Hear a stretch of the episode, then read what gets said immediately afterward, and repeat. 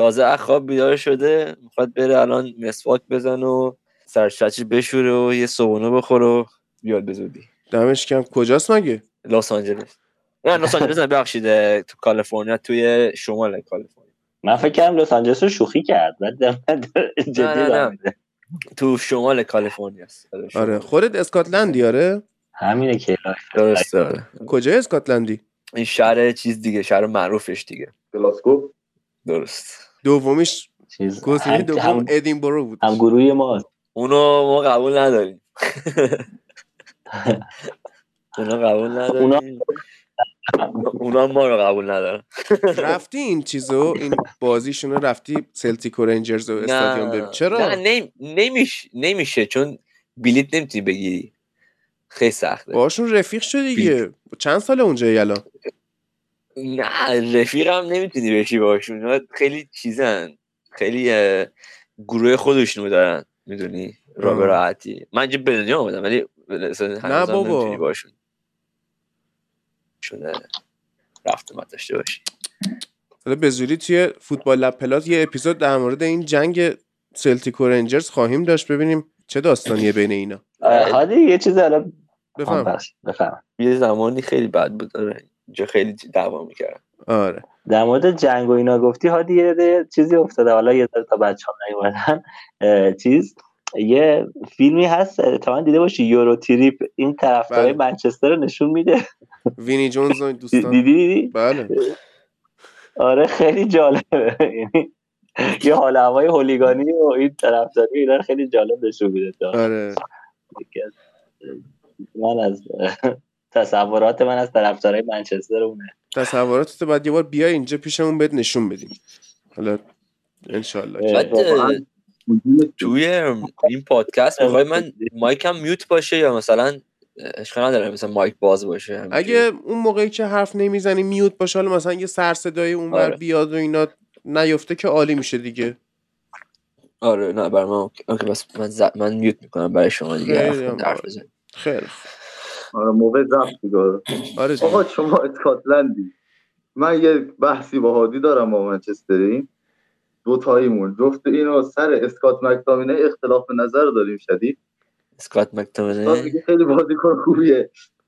من فکر کنم. اسکات مکتومنی تو تو دفاع بازیکن بهتری می‌تونه باشه تا بیاره تو مثلا تو تو پست هافبک دفاعی بازی کنه. تو تیم ملی اسکاتلند تو دفاع ستایی سمت راست بازیش میدن. به نظر من تو اون پست خیلی خیلی بهتر بازی می‌کنه تا تو منچستر یونایتد. اصلا خود مربی اسکاتلند استیو کلارک میگه. اصلا من خودم خود اسکاتو تو این پست بیشتر اصلا ترجیح میدم. کلا یعنی اونجا من نمی‌دونم چرا تو midfield بازیش میدن. حالا این جالبه خب. بدونی که توی آکادمی یونایتد این به خاطر قدش اصلا در واقع مهاجمینا بوده به خاطر قد بلند مورینیو میاد عقب که به عنوان defensive midfield بازیش بده. آره. بعد حالا تیم ولی من فکر کنم دفاع. دفاع آره. یه خورده از بهتر بازی می‌کنه. چون 100 درصد. مثلا مثلا تو دفاع اسکاتلند تیرنی و مکتامینی و با مثلا گرانت هنلی مثلا گرانت, گرانت هنلی دفاع خب مثلا همیشه دفاع بوده ولی تیرنی خب دفاع چپه. ولی تو وسط بازیش میده و, سمت چپ مثلا ستایی اسکات هم که میدفیلدر اونا می‌ذاره سمت راست. این اصلا م. کلا دفاعشون یه جوریه. یه چیز خیلی عجیب غریبه ولی کار درست انجام میدن کارشون. یه خورده از پادکستت برامون بگو. گل بزن بود اسمش آره؟ آره دیگه. پادکست ما از 2014 شروع شد قبل از خب. جام جهانی. بعد از اون موقع دیگه مثلا ما بیشتر خب تو, تو زبان انگلیسی دیگه. ولی خب تو فارسی هم انجام میدیم مثلا پادکست های مثلا با بازیکن ها اینا. اگه, اگه مثلا اونا فارسی نخوان. ببخشید انگلیسی نخوان. بعد مثلا برای جام جهانی 2014 من نبودم اون موقع. من نظر دیرتر اومدم تو پادکست. بچه‌ها مثلا پاشا و پژمان و بابک و سینا شروع کردن. بعد من بعدا قبل از جام جهانی 2018 آمدیم که اون موقع مثلا با کیروش مسابقه کرده بودیم با جهان بخش و نمی‌دونم سامان قدوس و بازیکن خیلی مثلا بالاخره مرا مهدویکی ها مصاحبه کردیم موقع. بعد دیگه از اون موقع دیگه منفجر شدش. دیگه تو خارج از کشور مثلا تو آمریکا و انگلیس با مثلا آلمان و سوئد اینا که ایرانی زیاده خیلی اونجا مثلا دیگه پادکستمون رو شناختن و ما دیگه از اون از اون موقع دیگه با بازیکنهای تیم ملی هم نزدیک شدیم. دیگه با خیلی از بازیکن تیم ملی مصاحبه کردیم و الان دیگه بیشتر از پادکستمون رو تیم ملی. ولی خب برای بازیایی مثلا لیگ برتر بعضی موقع مثلا صحبت می‌کنیم. ولی صحبت های کوچیک‌تر چون راست چه بخوای لیگ برتر زیاد جالب نیست. و بعدم مثلا همین دیگه با الان مثلا برای همین جام جهانی 2022 داریم با های آمریکایی و انگلیسی و ولزی و اسکاتیش و اینا داریم باشون مصاحبه می‌کنیم. مثلا همین فردا پس فردا می‌خوایم دریک ری که گزارشگر فیفا بازی فیفا رو پلی استیشن ایکس اون با اون می‌خوایم مصاحبه کنیم. هفت دو, دو سه روز دیگه برای پادکست بعدیمون. بریم چی میشه. چون اونم Scottish ه دیگه. موفق باشید. موضوعتون بیشتر پس همین مصاحبه و ایناست. مصاحبه و پادکست راجب تیم ملی راجب حالا فوقش لژیونرا لیگ برتر از این موقع آره دیگه باز یا یا فوتبال آسیایی کلا ولی معمولا تیم ملی. حالا ببینیم چی میشه دیگه. من که نمی‌تونم برم قطر به راحتی خیلی بیلیتاش سخته ولی بعضی بچه ها میرن ممکنه مثلا اونجا خودمون با ویدیو مثلا مصاحبه کنیم مثلا با بازی کنم ولی خب خوبه مثلا الان مثلا یه چیزی به نظر من فوتبال ایران کم داشتهش که ما گفتیم اینو شروع بچه ها ما گفتن شروع کنن بودش خب بالاخره تو, فوت... تو فوتبال ما به زبان انگلیسی برای کل دنیا همچین چیزی نبود. اصلا هم نبود هیچ وقت. مثلا همیشه تو, زبان فارسی مثلا 90 و اینا بودش و بعد مثلا حالا بعضی موقع مثلا BBC Persian بیاد یه چیزی مثلا بذاره یا مثلا نمی‌دونم یه چیزی کانال دیگه مثلا یه چیزی مثلا تو انگلیسی. ولی کلا تو فارسی بود. من گفتم ما بیام برای بین المللی که همه دنیا حداقل یه چون حداقل همه کشورهای دنیا یه یه چیزی پادکست شو به انگلیسی دارن. ولی ایران نداشتش. گفتیم اینو ما حداقل یه اینو خودمون چیز کنیم دیگه می‌دونی؟ ازش استفاده کنیم و دیگه الان خوب شد خوب در اومده. می‌دونی؟ بسیار عالی. سندم که اومد. بله سندم که اومد. می‌تونیم بریم سراغ اصل کار.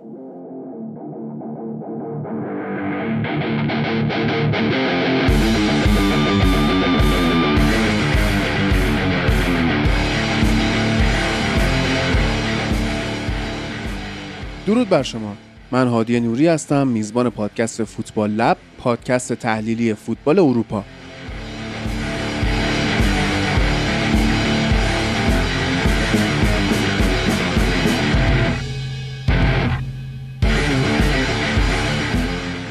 فوتبال یه بازی ساده است که 22 نفر برای 90 دقیقه دنبال توپ می‌دونن و ما اونو براتون تحلیل می‌کنیم.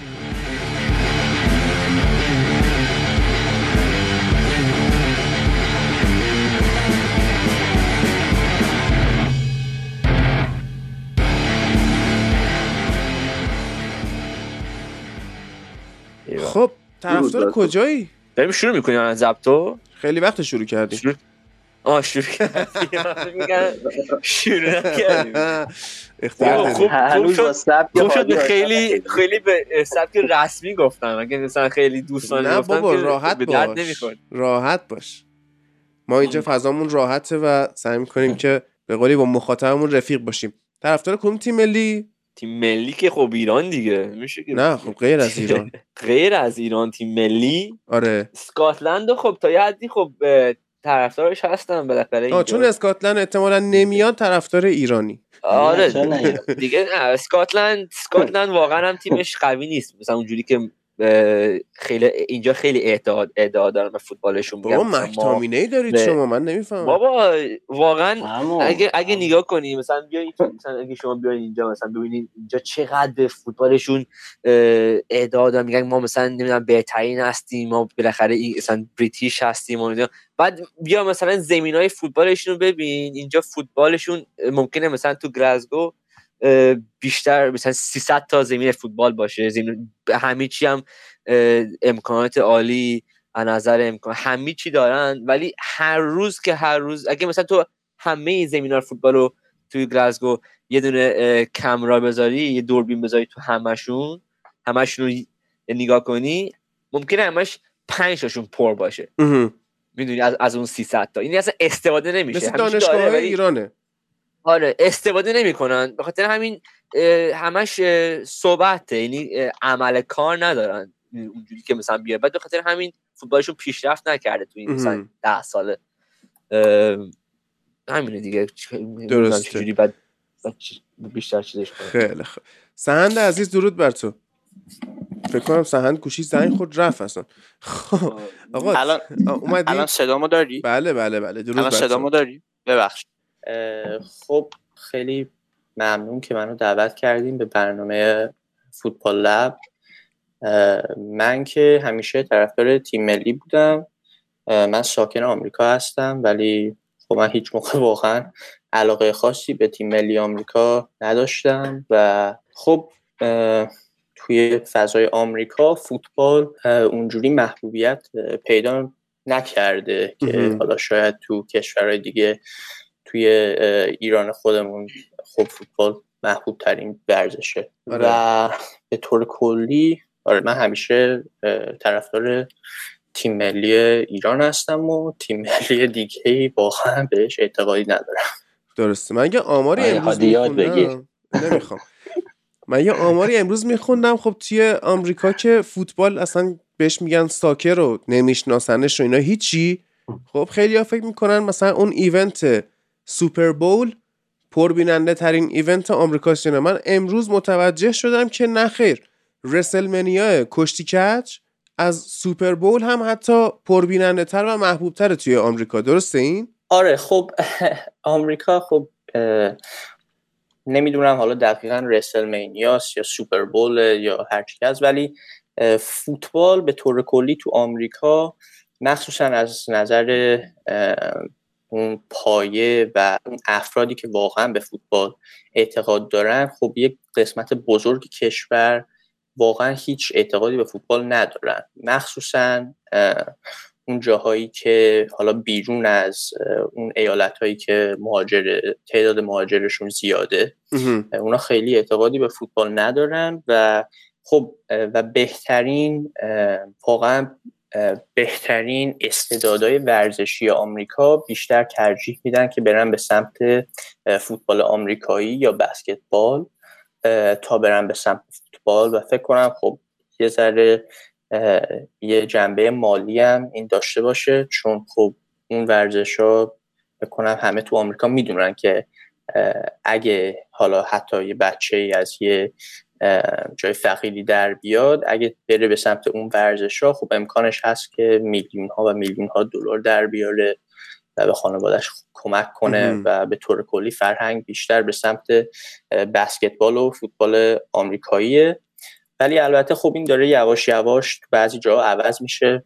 تو کالیفرنیا که خیلی مهاجر هست خب مکزیکیا خیلی فوتبال بازی می‌کنن و از کشورهای دیگه ایرونیا و دیگران.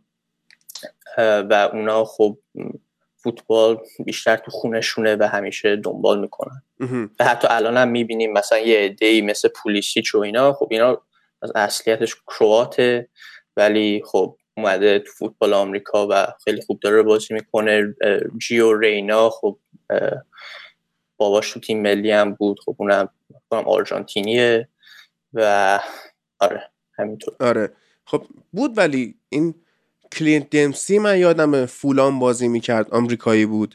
یه دونه برادلی بود که من نمی‌دونم مارتین برادلی بود یا باب برادلی بود که کدومشون پدر و پسر بودن؟ اینا تیم ملی آره آمریکا خب آره صد درصد. 2010 خب آمریکا آره. مایکل برادلی می‌گفتی. آره مایکل برادلی. خب باباش هم باب برادلی که مربی تیم ملی بود یه زمانی. ولی خب آمریکا صدها میلیون نفره و خب صد درصد از هر از هر بکگراندی خب یه عده میان که فوتبال رو دوست دارن. ولی اصولا من فکر کنم که یکی از بزرگترین مشکلات فوتبال آمریکا همینه که هنوز اون جامعه مردم واقعا اونجوری به فوتبال اعتقاد ندارن و بیشتر حتی الانش هم بیشتر یه عده فکر می‌کنن که فوتبال بیشتر بازی بچه پول داراست. یعنی اکثر تیمایی که می‌خوای بری ثبت نام کنی بس پول بدی.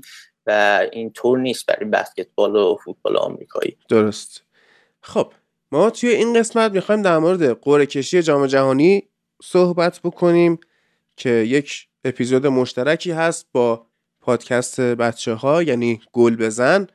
و خب زحمت این ارنجمنت رو هم که ایلیا کشیده صدا کلفته ارنجمنت بای ایلیا اینطوری که بیایم گروه بندی ها رو یه نگاهی بهشون بندازیم. این دومین قسمت از ویژه برنامه های جام جهانی 2022 قطره که فوتبال لب داره تولید می‌کنه و میریم ببینیم که داستان چجوری هست. رضا هم روی خط هست رضا لالیگا و با ایشون هم صحبت خواهیم کرد و خود منم که خیلی فکر نمی کنم جای حرف زدن داشته باشم. حالا هم به خاطر کرونا مقدار صدام هم گرفته. اوایلش دیگه این یه رو به اول هر چی داشتم مصرف کردم تقریبا.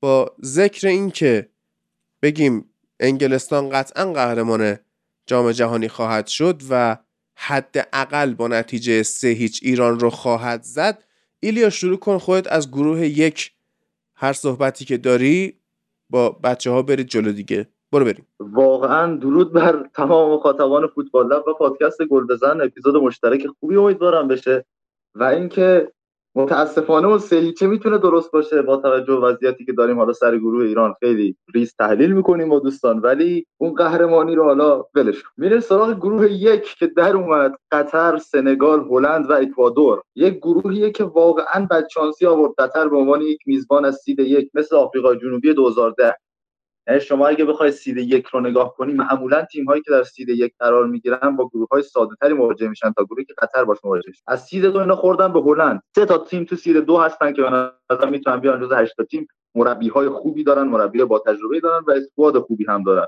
هلند دانمارک آلمان.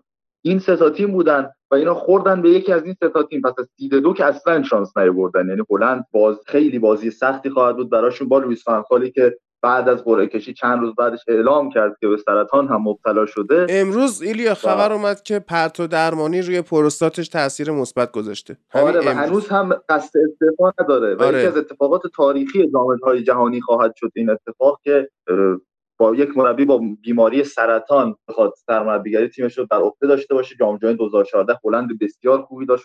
تیمی که سوم شد. می‌تونست قهرمان بشه. تو پنالتی با آرژانتین باخت در نیمه نهایی و اون تصمیمی که گرفت یکی اون پنجکی که اسپانیا رو برد یادمونه یکی اون تصمیمش که تیم کرول رو به جای سیلسن وارد زمین کرد تو ضربات پنالتی بازی کاستاریکا رو یادمونه و بعدش هم شد سرمربی منچستر یونایتد. و تیم خوبی داشت. حالا بگذاریم قطر شانس بدی آورده. از سید سه واقعا کدوم تیم رو می‌تونی بگی که اندازه سنگال ستاره داشته باشه؟ سنگالی که به سختی تونست با بردن مصر تو پنالتی برسه جام جهانی. توی سه تا پست بهترین بازیکن‌های جهان داره مندی رو ببینیم کولیبالی رو ببینیم و خود سادیو مانه قهرمان آفریقاست و به نظرم قوی ترین تیم سید سه هم بود که خوردن بهشون. واقعا بدشانسی آوردن. از توی قرن 21 تنها میزبانی که صعود نکرده تا الان آفریقای جنوبی بوده که اون هم خیلی شانس نیورد از قرعه کشی. واقعا خوردن به اون اوروگوئه قوی اسکار تاوارز با فورلان و سوارز خیلی آماده که تیم رفت تا نیمه نهایی مکزیکی که ستاره هاش رو داشت و خود فرانسه که با وجود اون درگیری هایی که بین نیکولا آنلکا و فرانک ریبری با گورکوف پیش اومد و اون خیلی تیم ضعیفی بودن اردوشون از هم گسیخته بود و کلا وضعیت خوبی نداشتن بازم گروه سختی خوردن که تونستن توش سوم بشن. ولی قطر هم خیلی به گروه آسونی نخورده اولین بازیش رو هم با اکوادور انجام میده که اکوادور پدیده این رقابت ها بود توی مقدماتی سوم شد توی آمریکا جنوبی بالاتر از تیم های مثل کلمبیا و اوروگوئه پرو و خیلی اتفاق مثبتی بود برای فوتبال اکوادور که 2002 2000 2006 و 2014 دیده بودیمشون بدون بازیکنای مثل آنتونیو والنسیا. اینا یعنی ستاره آنچنانی هم ما نمی‌بینیم تو ترکیب اکوادور. اما اینا تونستن خیلی عملکرد خوبی داشته باشن و خیلی زود صعود کنن. پس بازی اولشون هم راحت نخواهد بود. چیزی که در مورد قطر جالبه اینه که تیم فیلیکس سانچز که تونست قهرمان آسیا بشه سال 2019 یک تیم بود که با ضد حملات و حملات سریع و بازی طولی خیلی پیش می‌رفت و توی بازی های Arab Cup هم همین رو ازشون دیده بودیم. یک تیمیه که خیلی فوتبال جذابی رو بازی می‌کنه فوتبال رو جلو بازی می‌کنه با بازیکن تکنیکی مثل حسن الهیدوس اکرم عفیف عبدالکریم حسن که یه فولبک واقعا با کیفیت به نسبت سطح آسیا و البته موعظ علی که تونست آقای گل جام ملت‌ها بشه. اما چیزی که ما توی بازی های دوستانه اخیر قطر با تیم های اروپایی دیدیم اینه که اومده سراغ ترکیب های مثل 5 4 1 و دفاع 5 نفره رو داره امتحان می‌کنه و بازی مالکانش رو گذاشته کنار یک مقدار و رفته به سراغ این که بازی 5 نفره رو انجام بده تیم ملی قطر که بتونه تو جام جهانی هم موفق بشه. به نظرم شانس موفقیت خوبی دارن. بعد می‌رسیم سراغ هلندی که قرار نبود اصلا وضعیتش خیلی خوب نبود. کار سختی داشت تو گروهش با ترکیه و نروژ. نروژ با هلند و ترکیه با اون تیم خوبی که داشت تو این دوره می‌تونست جلوشو بگیره اما هلند با آوردن فنخال بعد از یورو که دیبوئر اخراج شد عملکرد خوبی داشت. همه بازیاشو برد و تونست برسه. به نظرم ترکیب بسیار خوب و تعیین کننده ای دارن و می‌تونن یکی از شگفتی های جام باشن. شاید خیلی الان روش روی مدعی بودن هلند حساب نکنیم ولی به نظرم هلند می‌تونه یکی از مدعیای این جام باشه. گروه ساده ای هم خورده. از اون طرف می‌خوره به تیم دوم گروه ایران توی کشتم اگه بخواد اول بشه که خب اگر انگلیس نباشه واقعا شانس خوبی آورده می‌تونه بره راحت به مرحله چهارم نهایی. و سنگال قهرمان آفریقا تیمی که اومد به جام جهانی برای سومین بار سال 2002 توی اون افتتاحیه یادمون هست که فرانسه رو بردن و آلیو سیسه یکی از بازیکناشون بود. به یکی از موفق ترین مربیان آفریقایی تاریخ می‌تونیم یاد کنیم آلیو سیسه رو کسی که تونست برای اولین بار این تیم رو برسونه به قهرمانی جام ملت‌های آفریقا و برای دومین بار متوالی هم به عنوان سرمربی فرستادشون به جام جهانی تا سه بار حضور در جام جهانی تجربه کرده باشه. 2018 تیم بسیار خوبی داشتن توی اون گروه که به خاطر کارت زرد بیشتر نسبت به ژاپن حذف شدن و به نظرم این جام جام اونها می‌تونه باشه. به خاطر اینکه تجربه مربیگری در جام جهانی خیلی اثرگذاره با ترکیب 4 3 3 بازی می‌کنن. مندی لستر رو داریم نامپلیس مندی لستر بازیکن خوبشونه ادریسا گاناگی یک مشکلی که دارن در کنار تمام این ستاره ها که هستن و کاپیتانشون کولیبالی که یکی از آماده ترین دفاع های دنیاست در روز خوبش نداشتن یک مهاجم نوک خیلی قدرتمند و مطمئنه. یعنی توی خط حمله سه نفرشون سمت راست معمولا اسماعیل سار رو بازی میده که خیلی خطرناک می‌تونه باشه با تکنیکی توی مثلا بازی های تورنمنتی و سادیو مانم سمت چپه ولی این مهاجم نوکر رو نداره سنگال که بخواد خیلی تاثیرگذار باشه. در آخر اکوادور که باید خیلی کار سختی داشته باشه توی این گروه از سیر چهار ولی گفتم کاری که اکوادور توی این رقابت های مقدماتی کرد خیلی کار جالبی بود و اصلا کسی ازشون انتظار نداشت که بتونن به این راحتی زودتر از همه صعود کنن. خودشون رو رسوندن. رنکینگ 46 فیفا با سرمربی آرژانتینیشون گوستاو آلفارو هم توی مسابقات شرکت می‌کنن. سرمربی که قبلا هدایت بوکا جونیورز رو هم بر عهده داشته و اولین تجربه ملیشه قطعا اولین تجربه جام جهانیش رو هم خواهد داشت و بجز موزس کایسدوی که تو برایتون بازی می‌کنه لیگ برتر و یه بازیکن از بایر لورکوزن و پرویس استوپینان ویارال که خب توی بازی لیگ قهرمانان اروپا بازی خوبی رو ازش دیدیم خیلی بازیکن خوبی ندارم بنابراین کار سختی داره اکوادور. بازی اولش هم با قطر هست با بازی افتتاحیه با توجه به قرعه کشی که انجام شده سنگ... آره بازی افتتاحیه انجام شده بین سنگال و هلند که یک و نیم روز سی آبان برگزار میشه. اولین بازی جام خواهد بود دومی هم ایران انگلیسه. و دوباره سنگال باید بازی افتتاحیه رو بعد از جام جهانی 2002 انجام بده. ایلیا میگه بازی افتتاحیه قاعدتا نباید میزبان انجام میده امسال متاسفانه شرایط فرق کرده نمی‌دونم متاسفانه یا خوشبختانه ولی چیزی که هست اینه که رفتن دوباره فرداش بازی ها رو مشخص کردن و بازی سوم جام خواهد بود بازی قطر و اکوادور که ساعت 7 نیم شب همون بازیه. و یک تفاوتی هم که داره جام جهانی قطر با بقیه جام جهانی این بود که بقیه جام جهانی هر روز اول یک بازی داشتیم که بازی افتتاحیه تیم میزبان بود. بعدش بازی بعدش روز بعدش سه بازی بود. بعد یه دونه چهار تا بازی داشتیم. بعد دوباره با سه تا بازی ادامه پیدا کرد ولی توی جام جهانی قطر هر روز چهار تا بازی داریم و بازی سوم بازی قطر رو اکوادور خواهد بود اما مراسم افتتاحیه قبل از اون بازی برگزار میشه که گفته شده مراسم افتتاحیه‌ای که در نظر گرفتن خیلی بیشتر از مراسم خیلی پرتمطراق‌تر از مراسم های افتتاحیه قبلیه چون که قطر خیلی می‌خواد خود نمایی کنه و می‌خواد در حد المپیک برگزار کنه فقط یه ورژن کوتاهتری ازش یعنی کلا حواس کسی به بازی ما و انگلیس نخواهد بود با توجه به شور روز اول جام جهانی. من یه نکته فقط بگم. ایلیا به نظر من خیلی باید موافق نیستم که میگه قطر سختری حالت ممکن واسش اتفاق افتاد. سخت حالتش ولی با توجه که چهار تا گروه آسیایی داریم فقط قطر تو چهار تا گروه باقی مونده می‌تونست بیفته. حالا اگه الان بعد از قرعه کشی بهش نگاه کنیم. اگه تو گروه مثلا اف میافتاد جای بلژیک بازم کارش سخت بود با کرواسی و مراکش و کانادایی که حالا بعد مدت ها یا اولین بار اومده توی جام جهانی. یا می‌تونست جای برزیل باشه که بازم با سربستانی که ازش چهار تا خورده میافتاد یا سوئیس و کامرون که بازم گروه آسونی نبود. در کل فکر نمی کنم خیلی option های بهتری هم پیش روش داشت. میگه حالا نهایتا جای فرانسه تو گروه D میافتاد که حالا اونجا نمی‌دونم به خاطر پلی آف چیزی که ممکن بود یه آسیایی باشه اونجا می‌تونست بیفته یا نه. ولی کلا ولی با آره. آره اونجا هم نمی‌تونست ولی... بیفته. آره نه ولی خب اول اونجا هم میافتاد بعدش به آخر ده می آره آره این آره اینم هست راست میگی. چیزی که اینه که نسبت به سی یک قرعه خوبی بهش نیافتاد خیلی یعنی آره واقعا می‌تونست بهتر باشه.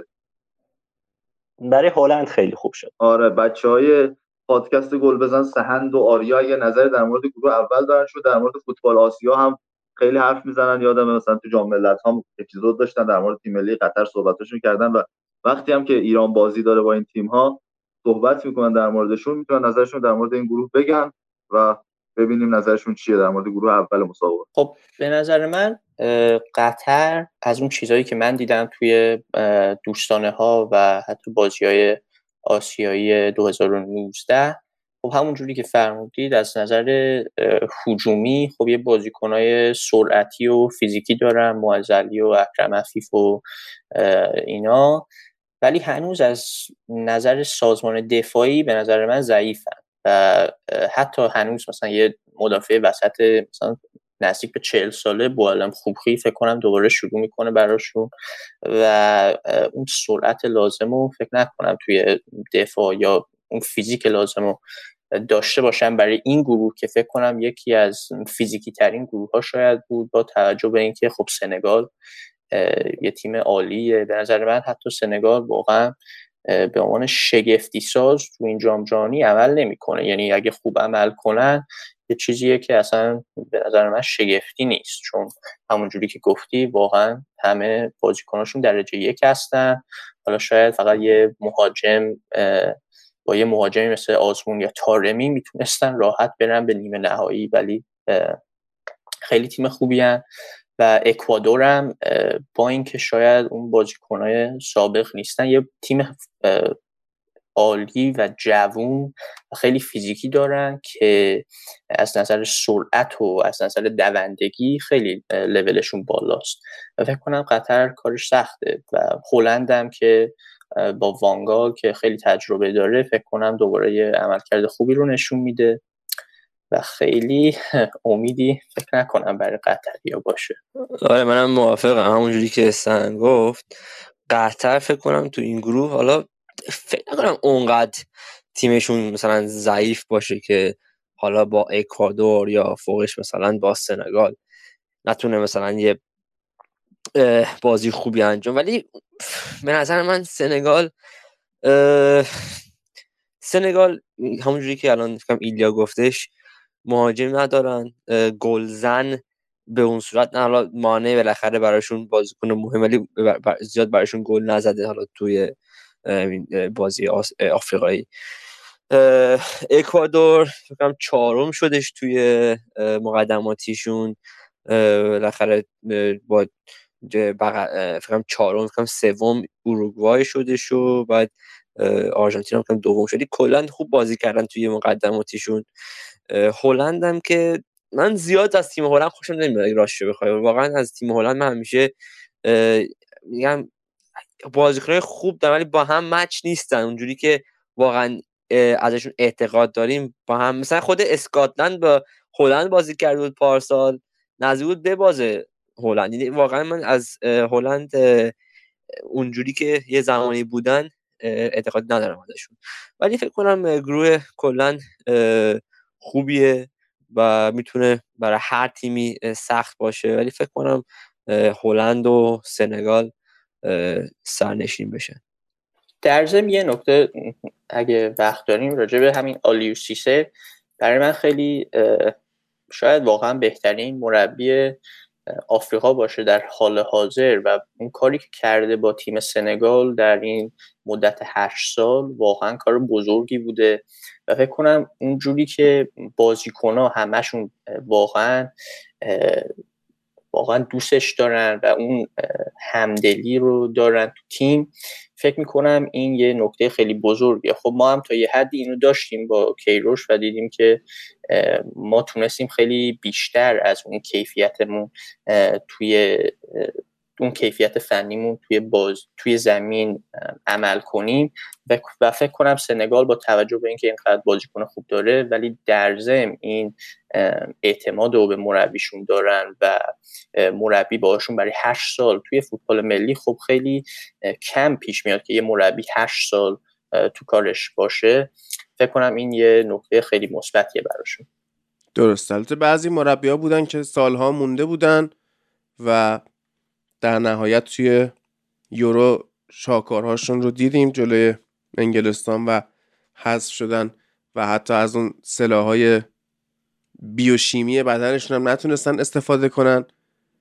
و ایلی اگه فکر می‌کنیم منظورم یواخیم لوه کاملا درست فکر می‌کنیم من خودم هم باش مشکل دارم با ما طرفدار تیم ملی آلمان ولی نظرم بعد از جام جهانی 2016 باید عذرش رو می‌خواستن چون واقعا در یورو 2008 جام جهانی 2010 و جام جهانی 2014 بهترین بازی های ممکن رو از آلمان گرفتن یه بدشانسی هایی هم آورد یه مشکلاتی بود ولی به نظرم خیلی توی اون دوره ای که تیم اسپانیا قوی بود و تیم ملی آلمان اون اسکواد همیشگی را نداشت خیلی عمل کردش بود. اما بعد از باخت به فرانسه تو نیمه نهایی یورو 2016 زودتر از همیشه باید ازش خلاص می‌شدیم که متاسفانه باش تمدید کردن. بعد از افتضاح جام جهانی روسیه هم باش تمدید کردن و در نهایت اون اتفاق پیش اومد. ولی بله. الان حالا راضی هم که تهش رسید به فیلیک. یعنی کل این پروسه تهش رسیدن به فیلیک واقعا چیز خوشحال کننده ای اما رسیدیم به گروه مد نظر گروه دوم که فکر کنم حالا بیشترین وقت هم سر همین گروه بره. گروه انگلستان ایران آمریکا و حالا به نظر من ولز چون اسکاتلند و اوکراین توانایی بردن ولز رو فکر نمی‌کنم داشته باشن. اوکراین بیاد که حالا چه باحالتر هستن. و آره این گروه که خب واقعا روز قره کشی که ما نشسته بودیم نگاه می‌کردیم همه قبل از در واقع بیرون اومدن اسم ایران همه در تکاپو بودن همه به قولی تو دلاشون پروانه داشت بالبال بال می‌زد. خیلی سخت بود ترجمه این عبارت باترفلای این استامک ولی کلا بسیار جذاب بود. تمام کسایی که اطراف من بودن دلشون می‌خواست ایران بخوره به انگلیس و منم دلم می‌خواست ایران بخوره به انگلیس. منتها بقیه به یه دلیل من به یه دلیل دیگه. ما مثل هم نیستیم و من واقعا لذت بردم از این قرعه. حالا آمریکا رو من کار ندارم. یا حتی ولزو همین این بازی انگلیس و ایران خیلی جذاب خیلی برای شخص بنده مهمه و امیدوارم که اون چیزی که عدالت فوتبال هست اتفاق بیفته. اون چیزی که تفاوت سطح لیگای دو کشور هست توی تیمای ملیشون هم نمود پیدا بکنه. هرچند خیلی هم حالا تیم ملی ایران اینجوری نیستش که وابسته به لیگش باشه. برعکس انگلیس ولی به طور کلی دوست دارم تفاوت سطح دو کشور رو با بیشتر از سه گل ببینم. و برخلاف یورویی که آقای گرستاوتگیت خیلی اعتقاد نداشت که جک گریلیش رو بازی بده فکر می‌کنم امسال عاقلتر شده باشه.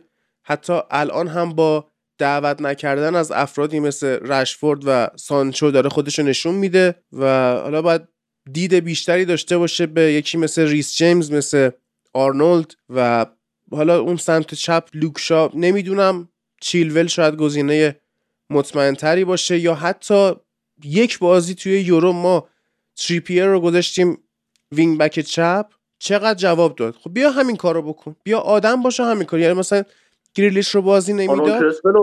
کرس نمی‌خواد. نه دیگه نمی‌خواد. همون تریپیر چپ وایسته به نظرم بته بعد گریلیش بازی نمی‌داد به خاطر اینکه فکر می‌کنم چون دیدش خیلی دید احمقانه و سنتی انگلیسیه که می‌خواد بازیکنهای باشگاه های بزرگ و بازی بده دیگه بیاد دیگه. طرف منسیتیه دیگه الان بیا باز انقدر هرس نده منو. فکر می‌کنم که ما بتونیم راحت قهرمان این یورو بشیم. میگم این یورو این جام جهانی بشیم. راحت. خب یعنی مسیر سختی هم در انتظار انگلیس توی مراحل حذفی حالا مثلا فرانسه چه می‌دونم آلمان آرژانتین و غیره.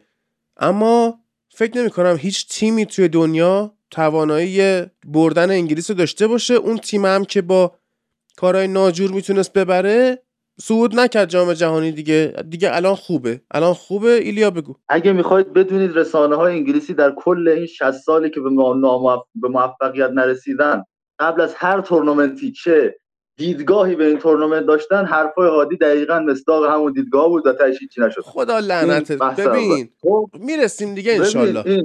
آره. یاد ببین روز قرعه کشی جام جهانی 2010 قرعه اومد بیرون انگلیس اسلوونی آمریکا و الجزایر. دقیقا یه گروه مثل این. یعنی الجزایر رو ایران در نظر می‌گیریم آمریکا که خودشه. و استاد اسلوونی هم می‌تونیم اوکراین در نظر بگیریم یا ولز اسکاتلند که حالا این گروه خیلی از لحاظ سیاسی اجتماعی جالبه و یک گروه تاریخی میشه حالا بماند وضعیت سیاسی ایران با آمریکا و انگلیس. اینکه انگلیس و آمریکا در جامهای جهانی و سر این ورزشاشون خیلی با هم دیگه اختلاف دارن. تو جام جهانی 1950 آمریکا با یه مشت بازیکنی که واقعا قوانین فوتبال به زور می‌دونستن تونست از انگلیس مساوی بگیره و بعد هم تو جام جهانی 2010 و انگلیس موقع خیلی ادعای این رو داشت که واقعا ما, ما فوتبال آوردیم و این ورزش دست ماست و مال ماست. جامی که اروگوئه قهرمان شد اونجا یه مساوی گرفتن و جام جهانی 2010 توپ از دست رابرت گرین پرید کلینت دمسی گل زد و بازی یک یک شد. و اون روز روزنامه سان یه تیتری زد England الجریا اسلوونیا یانگز ایزی. و نوشته بود که آسون ترین گروه انگلیس از زمان بیتلز. و خیلی این گروه و این ادعای شما من داری یاد این قضیه میندازه. حالا چون داریم تیما رو به ترتیب میریم همین انگلیس رو صحبت کنیم. واقعا گروه خوبی خورده بهش و برای اولین باری که از جام جهانی 66 داره وارد داره روز اول مسابقات بازی می‌کنه. بازی اولش با ایران هست و بازی دومش با آمریکا آمریکا بعد هم با تیم پلی آف اروپا بازی می‌کنه که به نظرم گروه خوبی خورده. یک مسئله ای که انگلیس در این جام باش رو به رو هست اینه که احتمالا تیم خیلی دیر جمع بشه هشت روز قبل از شروع جام جهانی. فکر می‌کنم آخرین بازی پریمیر لیگ خواهد بود. در اون مدت جام جهانی عجیبی رو شاهد هستیم. لیگا باید تعطیل بشن یه ماه و این یه مسئله ای خواهد بود برای تیم ملی انگلیس. برای اینکه اولین بازی اصلا از خود ساوتگیت هم پرسیدن. اولین بازی رو با تیم ایران بازی می‌کنه براش یه point مثبتیه. در صورتی که حالا همه یه رسانه های انگلیس مثل آقای رایت فیلیپس و اینا فکر می‌کنن که ایران ضعیف تیم گروه و با ضعیف تیم گروه تو دور اول بازی. حالا به ایران رسیدیم میگیم چرا ضعیف تیم گروه نیست واقعا و شانس این رو داره. حتی به نظرم از آمریکایی که از دو اومده تیم بالاتریه. ولی به نظرم انگلیس خیلی می‌تونه راحت از این گروه صعود کنه. پرنده بخت روی شونه های آقای ساوتگیت نشسته که این بار ازش استفاده بکنه هرچند که واقعا شما دارید ناشکری می‌کنید سر گرد ساوتگیت و به نظرم توی جام جهانی 2018 از تیمش اوور پرفورم گرفت تیم بود که بیشتر از تواناییش بازی کرد. هرچند باخت به کرواسی ولی بیشتر از تواناییش رفت جلو. و تیم و توی یورو 2020 هم می‌تونست قهرمان بشه راحت و خیلی تیم خوبی داشت. توازن رو برقرار می‌کنه تو ترکیب هایی که میچینه. می‌دونه چی ببین دو سه تا تعویض اشتباه داشت. تو یورو کلا تعویض آره. همین. آره و کلا مربی تورنمنت خوبیه. یعنی می‌دونه از بازیکناش چه زمانی بهره بگیره و چطوری به بازیکن ضربه بزنه و هیچ وقت هم مربی نیست که بخواد توی تورنمنت دهن تیم حریف سرویس کنه. یعنی البته یه 6 1 پاناما رو برد تو جام جهانی 2018 ولی اون بازی خیلی دیگه پاناما تیم ضعیفی بود. فکر کنم کلا ما نخوایم خیلی بازی مثلا برتری رو از انگلیس ببینیم چون تو شروع تورنمنت میاد که ببره. فقط میاد که ببره. محتاطیه. همون دیگه. میاد ببره آره بازی تونس هم که داشت یک یک می‌شد تا آخر دقیقه 90 دقیقاً دقیقاً. بازی تونس. آره اون داشت براش بد می‌شد ولی اون اومده بود که ببره فقط. اصلا واسش مهم نبود چه جوری. اینکه جام رو با برد شروع کنه واسش مهمه. یه برد اقتصادی هم دیدیم امسال جلوی کرواسی به دست آورد واقعا پارسال و چقدر هم تاکتیکای درستی رو چیده بود این بازی. به نظرم انگلیس رو باید تو مرحله اصلی ببینیم. من خودم تو ویدئویی که دادم واسه page با مشترک با تالار فوتبال گفتم که آقا این در کنار برزیل من آلمان و اسپانیا و انگلیس شانس قهرمانی میدم ما از seed یک به تیم خیلی آسونی نخوردیم. حالا من میگم گروهمون چرا گروه سختی نیست ولی انگلیس رو باید ببینیم تو مرحله اصلی چه اتفاق واسش میفته و این تقابلش با ایران که هیچ وقت اتفاق نیفتاده خیلی جذاب خواهد بود. این حرف های ژورنالیست کارشناسا و بازیکنان سابق انگلیسی که بیشترین حجم رسانه‌ای رو در مورد فوتبال دارن تو کشورشون خیلی جذابه. حالا چیزی که توی از اون موقع قرعه کشی می‌دیدیم بحث سر اینه که بیشتر سر اسکاتلند و ولز. تو دو دوره قبلی یورو خوردن به اسکاتلند و ولز ولی بد شد. حالا تو جام جهانی باشون بازی نکردن. آره. چی؟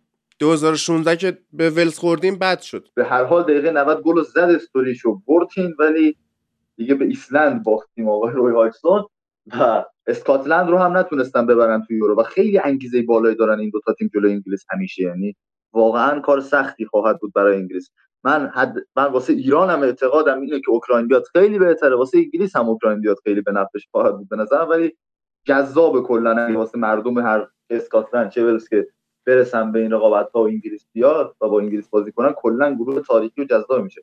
اوکراین هم که با توجه به شرایط فعلیش کلا اصلا خیلی جذاب ترین گروه مسابقات از لحاظ غیر فوتبالی بخوایم بهش نگاه کنیم. ولی گروه فوتبالی جذابی هم خواهد شد. حالا توی ایران خیلی بیشتر در مورد اینکه ببین چرا این گروه خیلی گروه آره. سختی نیست صحبت می‌کنم. نگاه کن حالا ایران رو الان که انگلیس رو بستی خب؟ بچه های آره. دیگه هم در مورد انگلیس نظر داشتن من به نظرم با این ترتیب بریم که حالا چون انگلیس خیلی مهمه خب؟ بعد دیگه الان تو ایران رو شروع کن بعد دیگه آمریکا و حالا اون تیم هم که معلوم نیست کیه. خب؟ ایران آمریکا رو به نظرم با هم بگو بعد دیگه حالا پاس بدیم به بچه های دیگه ولی کلا می‌خوام بهت بگم که ایران حالا میگی هی اینجوری ما گروه واسمون خیلی سخت نیست و ما ضعیف ترین نیستیم و چی چی و این حرفا اینم مثلا از اون جمله خوشخیالی های رسانه های ایرانه که اگه می‌خواید بشنوید من پرزنت می‌کنم حرفای ایلیا رو به شما که آره، برید تو باد این بخوابید. علیرضا خب. جهانبخش گفته انقدر چیز نکنید که ما میریم نم چی چی میشه و ما خیلی هم تیم ضعیفی تیم. هستیم خیلی هم خود جهانبخش گفت ما خیلی هم تیم داغونی هستیم بعد اصلا منم همینو میگم خب منم میگم شما نهایتا بتونید از آمریکا یه مساوی بگیرید حالا جام جهانی رو با یه امتیاز ترک کنید. وگرنه که صفر امتیاز بفهم. ببین مسئله اینه که ما مشکلمون من مشکل من کلا حالا اینجا بگم حالا سر فوتبال اروپا بهمون فوش دادن. اینجا شاید از لحاظ فوتبال داخلی فوش بخوریم که اسکوچیچ رو قبول ندارم. و اسکوچیچ کار بزرگی کرد در کشور ما. اومد اون چهار تا بازی رو برد. خیلی خوب به راه حل های ساده رو پیدا کرد. این عالی بود. بازی درستی گرفت از ستاره هاش این خیلی کار راحتی نیست واقعا تو مسابقاتی مثل مقدماتی جام جهانی. اما من ایده پشت تیمش برای جام جهانی نمی‌بینم.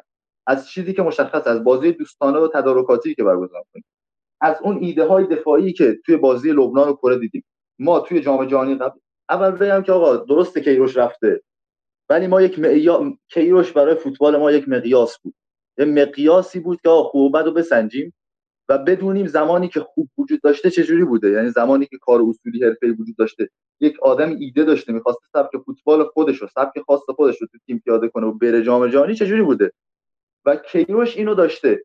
کیروش از بازی کر با کره توی سئول که سعید عزت الله اخراج شد و هیچ موقعیتی به کره ندادیم سفت کرد و بعد سوری و حتی بازی های دوستانه قبل از قرعه کشی جام جهانی داشت ایدهش رو پیدا می‌کرد.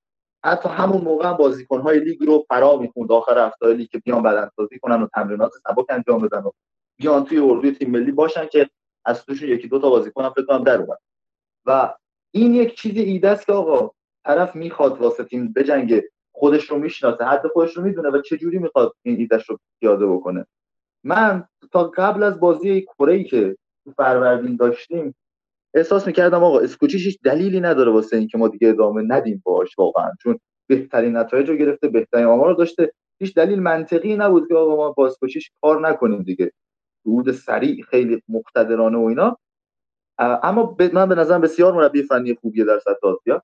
اما مشکلی که وجود داره اینه که توی بازی کره ما دیدیم که این واسه مشکلاتش در نداشتن بازیکنها سردرگم این توی ساختار دفاعی تیمش خیلی سردرگم تیم خیلی نیاز به دفع توپ داره. تیم خیلی ناهماهنگ خط دفاعش استقرار پیدا می‌کنه. سر گل دوم ایران و کره. شما ببینید که 8 در برابر 5 برتری عددی با ایرانه.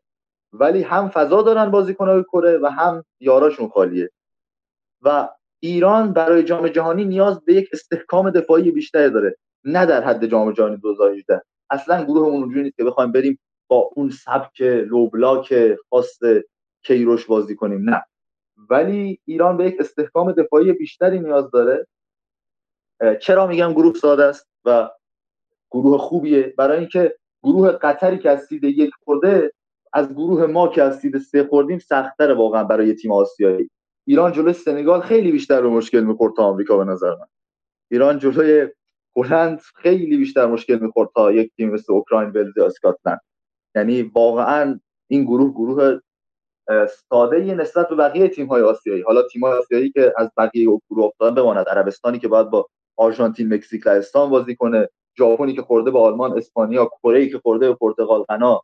و دانمارک و فرانسه که می‌خورن ممکنه بخورن به استرالیا یا امارات که حالا اگر پرو رو ببرن. دانمارکی که دیدیم چقدر خوب بود تو مقدماتی تا بازی و برد اومد نیمه نهایی جام جهانی. روحیه خیلی تیمی خوبی دارن سرمربی خوبی دارن و فرانسه هم که مدافع عنوان قهرمانی هیچی. پرستاره ترین تیم جام هم هست همچنان. یعنی واقعا بین گروه تای آسیایی این گروه گروه قابل دسترسیه برای سود و چرا؟ دلایل دیگه رو میگم. جز گرت ساوتگیت هیچ مربی تجربه حضور در رقابت های جام جهانی رو نداشته.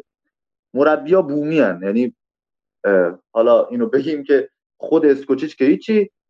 میریم به آمریکا یک مربی دارن که خب توی لیگ MLS مربیگری کرده بوده و بعد هم اومده سرمربی تیم ملی آمریکا شده.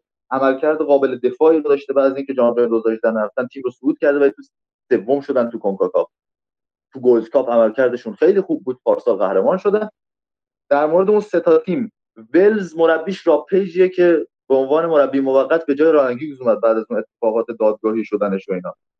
اوکراین یک مربی بومی داره که همه رده های سنی تیم ملی اوکراین تجربه کرد و بعد از شفچنکو اومده سرمربی تیمش شده و خود کلارک هم که یک دو ماه فکر کنم سرمربی از ویلا بود و تو اسکاتلند عملکردش خیلی خوب بود. اما من نمیگم هیچ کدوم از اینا مربی خوبی نیستن. ولی تجربه حضور توی یه تورنمنتی مثل جام جهانی خیلی اثرگذاره. در ضمن آمریکا آخرین جام جهانی 2014 بوده از اون تیم ما بازیکنی رو نداریم. اوکراین یه جام جهانی صعود کرد 2006 کلا. و اسکاتلند هم خیلی وقت نبوده. و به نظر و تنها تیمی که بازیکنهاش حتی بازیکن مثل جام تجربه دو تا حضور تو جام جهانی دارن ایرانه. یعنی به این دلیل میگم گروهمون نسبت به سالهای دوره های گذشته ساده تره مخصوصا دوره 2018 که نظر بهترین عملکرد تیم های آسیایی در تاریخ گروه های سخت داشتیم. کره شمالی و چه می‌دونم استرالیا 2014 و عربستان 2002 خود 2006 ژاپن و اینا رو در نظر بگیریم واقعا عملکرد خوبی نداشتن. همشون صفر امتیاز داشتن تو گروهاشون اما ایران بود که تا مرز صعود رفت با اون گروه سختی که داشت تو حضور پرتغال و اسپانیا. و به نظرم با جام جهانی 2014 این گروه قابل دسترس ترین صعوده جام جهانی 2014 هم گروه نسبتا آسونی داشتیم. تو دو تا بازی سختمون عملکرد بهتری از حد انتظار داشتیم. نیجریه تیم خوبی بود. و قهرمان آفریقا بود. بازی خوبی کردیم. آرژانتین رو که شنونده خیلی بهتر از من می‌دونن. و بوسنی هرزگوین که یک قرعه خوبی بود. یعنی از یک سیدی که می‌تونستیم به انگلیس بخوریم می‌تونستیم به فرانسه بخوریم می‌تونستیم به پرتغال بخوریم ما خوردیم به بوسنی هرزگوین و یوهویی نمی‌دونم. اون بازی چه اتفاقی افتاد در کنار بازی نیمه ژاپن. این دو تا بازی بدترین بازی هستن که کیروش تو فوتبال ایران تجربه کرده و اون تیممون تیمی بود که میانگین سنیش بالا بود مهاجم گلزن نداشت. حالا رضا بوچان نجات ته توانش رو میذاشت. و تیمی بود که بازیکن تو پنج معتبر نداشت. جهان بخش تازه استعداد بود فکر کنم نایمخن اون موقع اصلا لیگ برتر هلند نیومده بود اصلا. و بازیکن تو پنج معتبر نداشتیم. اشکان دجاگه همون فصل رفت قطر از فولان و خیلی تیم ضعیفی بود. ولی این گروه ما هم تیم خوبی داریم. هم بازیکن‌های با تجربه داریم. هم توی روند پیشرفت قرار گرفته. فقط امیدوارم تدارکات درست باشه و خیلی گزینه های مربیگری خوب زیادن واسه اینکه تو این چند ماه بتونن دست بگیرن. باز مربیایی که تجربه کار ملی دارن تجربه جام جهانی دارن حتی تجربه باشگاهی دارن بازیکن مربیایی مثل جاردی مینا. کار سختیه تو 7 ماه شناختن. ولی به نظرم این که یک ایده پشت تیم باشه یک مربی بخواد سبکش رو پیاده بکنه به نفع ایران خواهد بود. یا اینکه حتی اسکوچیچ یک تغییری بده در نگاهش. یعنی حالا تا الان من دو تا بازی دیدم و اینا من می‌گفتم قرعه کشی نبوده. خب؟ یعنی قرعه کشی نه نشناختی بعد از قرعه کشی ایدت رو مشخص می‌کنی بازی های رو مشخص می‌کنی. ولی باید ببینیم دیگه بعد از قرعه کشی اسکوچیچ چی کار می‌کنه تو بازی دوستانه چیه برنامهش.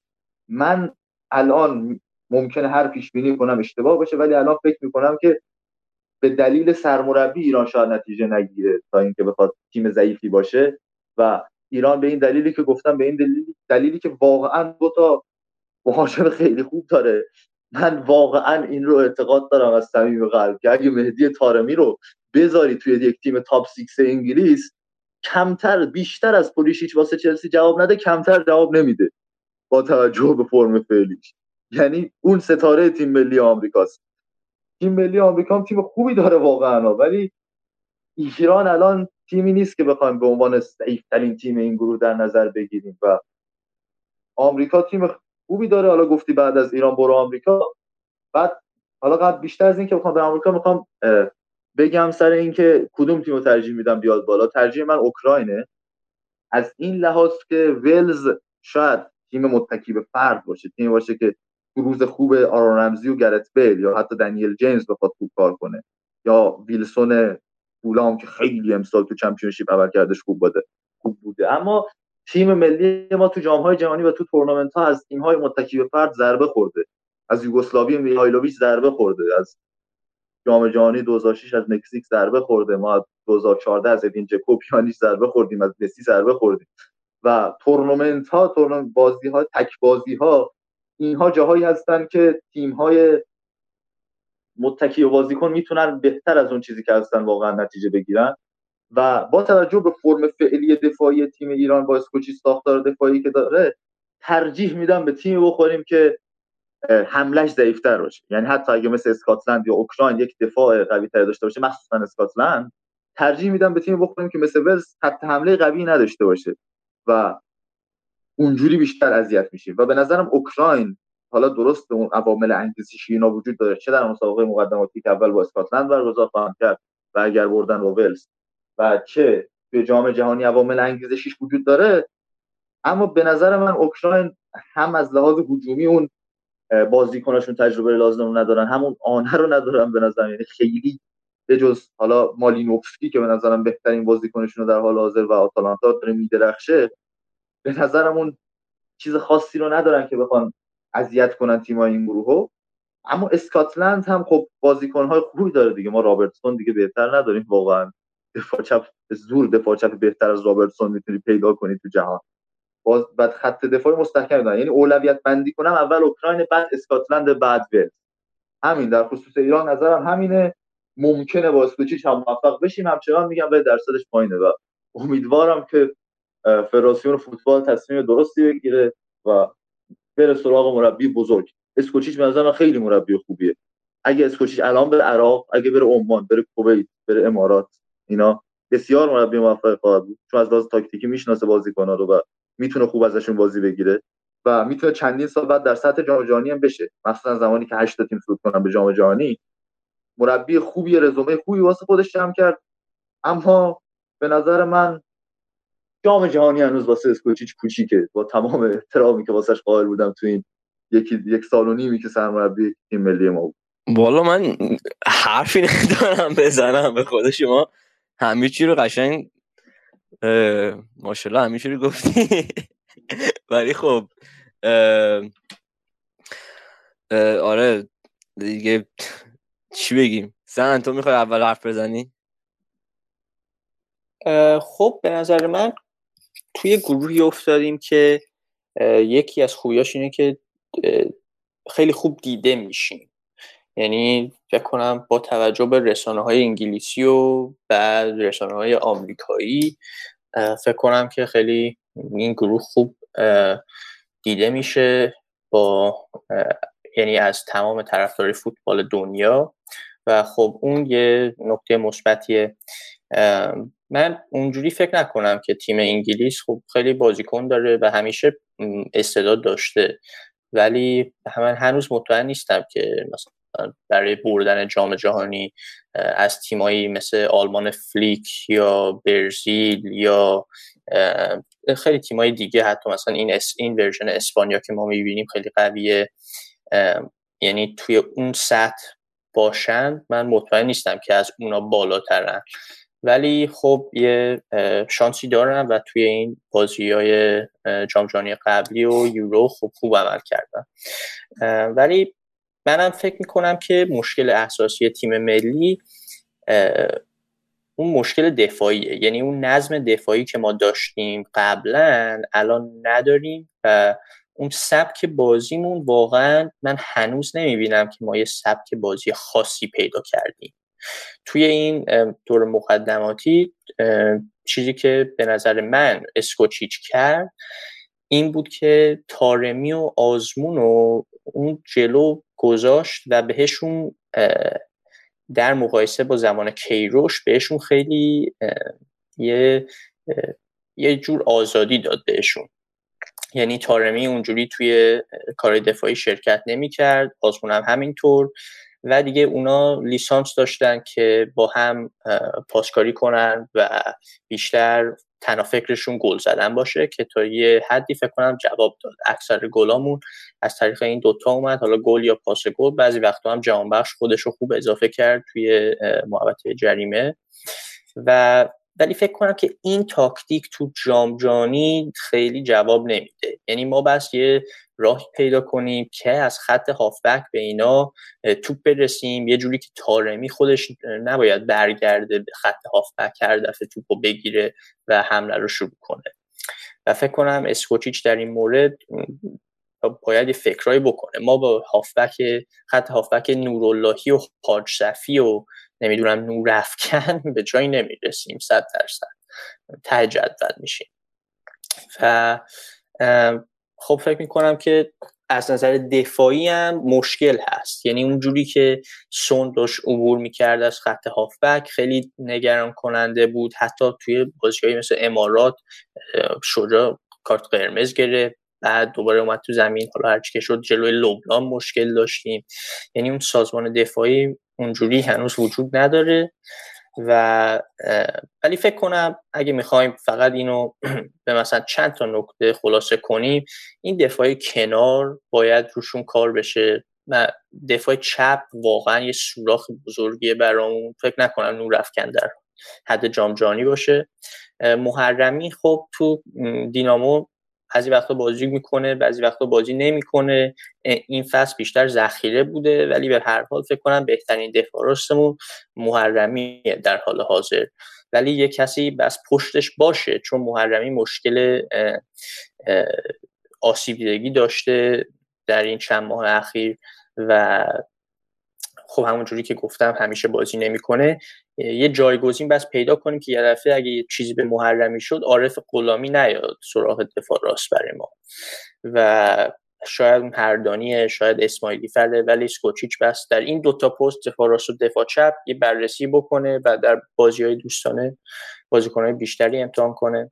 و در خط هافبک همونجوری که گفتم این combination بس درست چیده بشه. حالا عزت اللهی اصلا تو فرم نیست الان برگشت قطر. این خیلی برای ما مشکل سازه. یعنی بدون عزت اللهی ما اصلا خط هافبکمون واقعا صفره. یعنی بازیکن برای ما اینقدر مهمه. و اینکه توی شرایط ایدئال خودش نیست خیلی مشکل سازه. و کنارش به نظر من هنوز دنباله بازیکن هستیم. حالا شاید وحید امیری باشه که اونجا بازی کرده قبلا و می‌تونه تو خط هافبک خوب بازی کنه ولی در ضمن هی داره یه ذره پیرتر و پیرتر میشه که مشکل یعنی پیدا کرده شاید با اونجوری که قبلا میدوید و انرژی داشت همیشه نداره در حال حاضر. امید ابراهیمی که انقدر خوب بود برامون برای سالها تو جام جهانی بعد از جام جهانی یه دفعه نیست تو لیستا. این هم خیلی مشکل سازه چون یه هافبک دفاعی به نظر من خیلی توانمندی بود. و حالا شاید مهدی پور بیاد شاید یه یاسین سلمانی حتی به عنوان شماره هشت می‌تونیم امتحان کنیم. ولی اون combination بس درست پیدا بشه و سامان قدوس هم بس بیشتر بیاد تو کار. ولی فکر کنم اگه این دوتا پست و این سه تا پست دفاع چپ دفاع راست و هافبک رو بتونیم خوب یه ذره بررسی کنیم و یه ایده های جدیدی پیدا کنیم شانس سود داریم کنار این تیم چون ما دو تا مهاجم خیلی واقعا سطح یک داریم و اینا می‌تونن برای هر تیمی تو این گروه مشکل ایجاد کنن. درسته. سند عزیز من یه سری سوال برام پیش اومد. حالا دونه دونه میگم.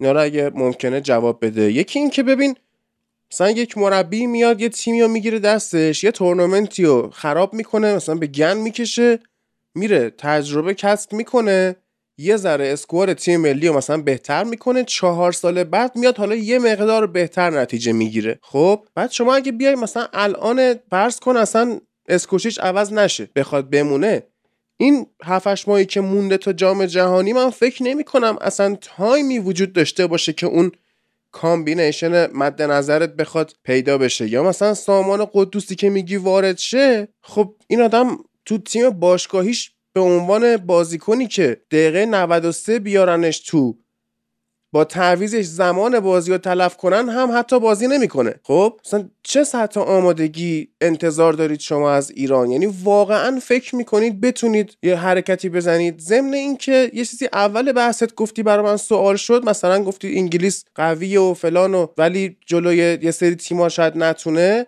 گفتی آلمان فلیک. خب مگه من فکر نمی کنم چقدر مگه از یورو گذشته چند وقته مگه تیم ملی آلمان دست فلیکه؟ بعد اصلا ما چه نتایج خارق العاده ای از آلمان فلیک دیدیم؟ چه تاکتیک مرگباری ازش دیدیم؟ اصلا نه این هم نفهمیدم. اگه میشه این خب. دو سه تا سوال من آره.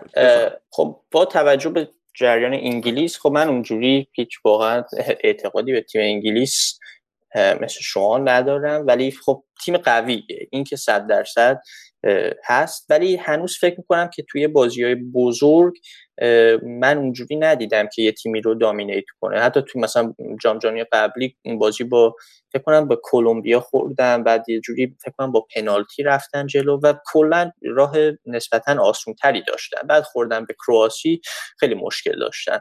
و ولی واقعا من وارد بحث انگلیس زیاد نمی‌خوام بشم ولی برای اینکه فکر می‌کنم که اون اصلا یه صحبت دیگه است.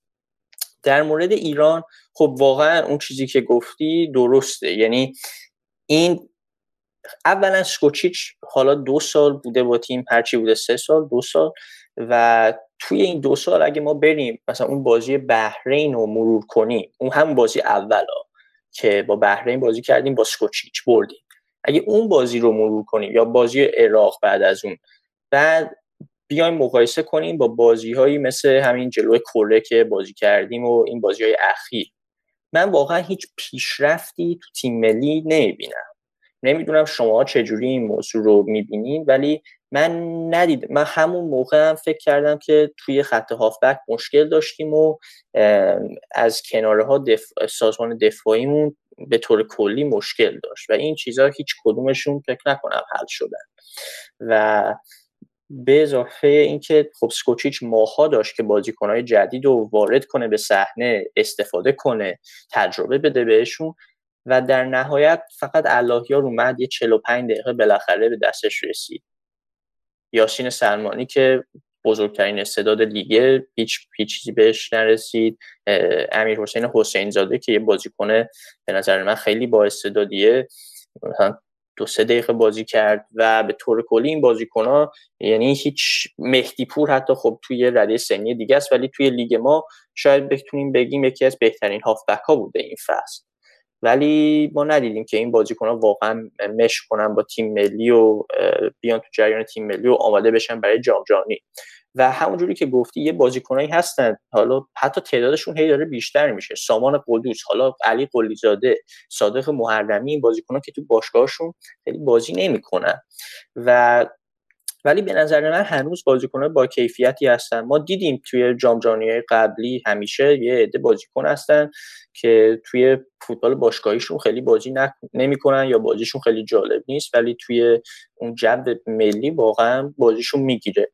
و ما بازیکنی بهتر از قدوس اون وسط به نظر من فعلا نداریم. و بس کوچیچ این راه ها رو پیدا کنه که چجوری اولا این بازیکن ها باید از نظر فیزیکی واقعا باید آماده باشن. این گروه فکر کنم سختترین نکتهش این نکته فیزیکیه که انگلیس واقعا فیزیکی یه تیم عالیه و آمریکا از نظر فیزیکی یه تیم خیلی قویه. اسکاتلند هم همونطور اگه بیاد یا ویلز و ما تو جام جهانی قبلی با جلوی پرتغال مراکش و اسپانیا از نظر فیزیکی خودمون خودمون رو خیلی خوب نشون دادیم و تیمای دیگه حتی بعد از بازی ها مربی پرتغال گفت که ما شگفت زده بودیم که ایرون ایرونیا اینقدر از نظر فیزیکی آماده بودن و قوی بودن. و فکر کنم کار اول اسکوچیچ شاید این باشه که مطمئن باشه اون بازیکن‌ها حتی اگه تو باشگاهشون بازی نمی‌کنن یه پلنای خصوصی بهشون بده با تیم فیزیو و اینا بدنساز که اونا صد درصد آماده باشن برای همچین گروهی. واقعا برام گروه خیلی فکرم جالبیه. برای اولا خب می‌دونین که بالاخره ایران و آمریکا و انگلیس توی گروه با هم باشن همه دنیا این بازی ها نگاه می‌کنی یعنی فکرم هیچ هیچکی نباشه که فوتبالی باشه بازی ایران انگلیس بازی انگلیس و آمریکا فوقش همون انگلیس و اسکاتلند انگلیس و این بازی ها رو همه دنیا نگاه می‌کنن. چون واقعا بازی های جالبیه. ولی برای ایران من با حرفای سهند تا حدودی موافقم. فکر کنم که واقعا تو میدفیلد ما واقعا بازیکنای نظر تکنیکی کم داریم. حالا می‌خوای بیای بگی مثلا احمد نورلاهی بالاخره مثلا داره بعضی از بازی ما بد باز نکرده. ولی خب از نظر تکنیکی واقعا اون بازیکن نیستش که ما احتیاج داشته باشیم. مهدی مهدی پور رو من قبول دارم بازیکن خوبیه. تو این فصل برای استقلال خیلی خوب بازی کرده. ولی مهدی پوندی پور در نهایت دو تا بازی ملی کرده. یعنی واقعا نمی‌تونی به یه بازی کنی که دو تا بازی ملی کرده. 28 سالشی برای تیم ملی تو جام جهانی فیکس باشه. بخاطر همین نمی‌تونیم بازی کنیم به این اعتقاد داشته اعتماد داشته باشیم و بازیکن مثل سامان قدوس حداقل حالا شما میگین برای برندفورد باز نمی‌کنه یا مثلا الان همش روی سکو اینا. در نهایت یه جام جهانی بوده یه جام های آسیا بوده و برای کل مقدماتی بوده. این به نظر من یه نکته خیلی مهم حالا تو می‌تونی بگی حالا برای باشگاه برندفورد باز نمی‌کنه. حالا مثلا چون که امیر حسین زاده برای استقلال هر هفته بازی می‌کنه در نیستش که حسین زاده باید حتما برای جلوتر از قدوس باشه. خاطر که اون تمرینات برندفورد روی بازیکن اثر به نظر من بیشتری می‌تونه بذاره تا بیاد تو دیگه برتر ایران بازی کنه. حالا ممکنه خیلی از حرف من موافق نباشم ولی من تو حرفم صد درصد قبول دارم که حتی تمرینات توی برای باشگاه پریمیر لیگ برای بازیکن کافیه که بیادش تو جام جهانی هم بازی کنه. حالا حالا از این صحبت یه ذره بیایم بیرون. به نظر من یه صحبتی که خیلی جالبه که فرم، فرمیشن ترکیبی که اسکوچیچ می‌خواد بازی بده تو جام جهانی چی هست؟ حالا 4 4 2 که موقع آزمون و تارمی بودن بیشتر بازی داده یا اینکه موقع یکیشون نبوده؟ موقع باید آزمون تایمی رو نوک بازی بده تنهایی 4 3 3 بازی کرده. کدومش حالا می‌خواد توی جام جهانی بازی بده؟ یا اینکه مثلا تارمی رو بذاره سمت چپ وینگ چپ بازی کنه یا 4 4 2 با هم بازی کنن؟ به نظر من شما می‌تونین نظرتون رو بدین. به نظر من 4 3 3 با تارمی یه ذره سمت چپ از تارمی از آزمون فکر می‌کنم خیلی می‌تونه به نفع ما باشه. نه فقط به خاطر که مثلا توی فاز دفاعی میشه چهار پنج یک و یه ذره می‌تونی بلاکت بهتر باشه تو میدفیلد. بیشتر به خاطر اینکه ما موقعی که دو تا مهاجم داریم که شکل بازیشون مثل همه. حالا آزمون دوست داره توپو بگیره باش بدو یا دوست داره به قول معروف ران این بیهایند یعنی پشت دفاع بوده کارهای خیلی استرایک مهاجمای بهترین های دنیا انجام میدن. تارمی یه ذره با مهاجمای معمولی فرق داره. یه کمی نوع جاگیریش با بازیکنای مثل مثلا آزمون فرق داره و در نهایت جفتشون شماره نو هن. و, موقعی که دو تا شماره نه با هم بازی میدی تو چار چار دو موقعی که تو فاز حمله هستین می‌تونین جاهای همو به قول معروف کنسل کنی. می‌تونین نمی‌تونین اون جایی که اون می‌خواد بره تو هم بری. می‌دونی منظورم چیه؟ آره. یه ذره راحت تر میشه برای اگه مقابل. برای اینکه فقط یه قسمت زمین رو باید در نظر داشته باشن.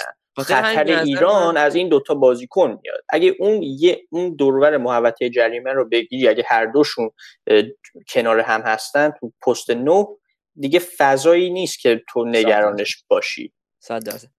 ولی تارمی رو اگه سمت چپ بازی بدی یه ذره ممکنه از, از فاز گلزنیش بیاد بیرون به خاطر که نزدیک گل نیست.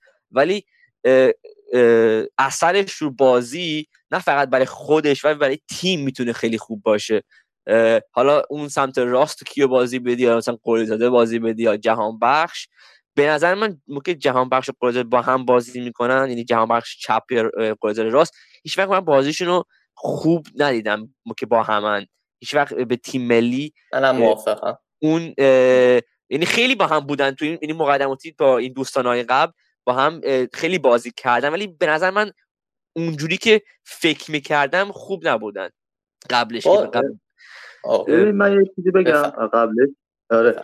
این 4 3 3 که گفتیم ما فکر کنم تو بازی با عراق که سه بردیم تو قطر رو که تارمی وینگر آره یه کمی چپ بازی کرد یه ذره ولی البته اونم بعضی موقع 4 4 2 بودش. آره. آره. ولی چیزی که بود تو خط هافبک حالا مشکل پست 8 که گفته خیلی هم درست بود چیزی که اسکوشیش دیدیم از مقدمات این بود که وحید امیری رو خیلی پست 8 دوست داره بازی بده و موفق در سطح آره. آسیا. ولی اینکه تو جام جهانی جواب بده نه. یعنی نمی‌دونیم مطمئن نیست وحید امیری خوب بود واقعا. اگه رو فرم باشه پست 8 بدی نمی‌تونه باشه. ببین یعنی اگه فایستافی رو می‌خواد بازی بده تو اون پست یعنی ما دیگه اصلا بهتره نریم واقعا بهتره نریم بهتره نریم چون واقعا, واقعا دیگه آره.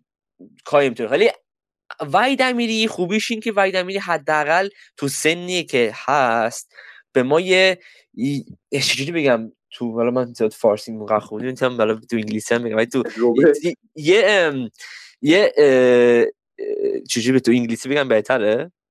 بگو دیگه. he gives us some some extra energy in attack you know آره. یه انرژی بیشتری می تو حمله برای تیم ملی. و اینکه بعضی موقع یه بازیکن مثل مهدی پور حالا ممکنه نظر تکنیکی خوب باشه ولی اون قدرت دوندگیش خیلی ولی اون اینو آره در نظر یعنی واقعا این امیری اگه ما بریم آخه این که کیروش اومد اینو کشید از یه wing چپ کردش یه هافبک box to box تو اون جام جهانی واقعا یه کار نابی بود. مثلا ما اصلا انتظار نداشتیم. کی فکر کرد که وحید امیری حتی تو پرسپولیس هیچ موقع به عنوان شماره هشت بازی نکرد.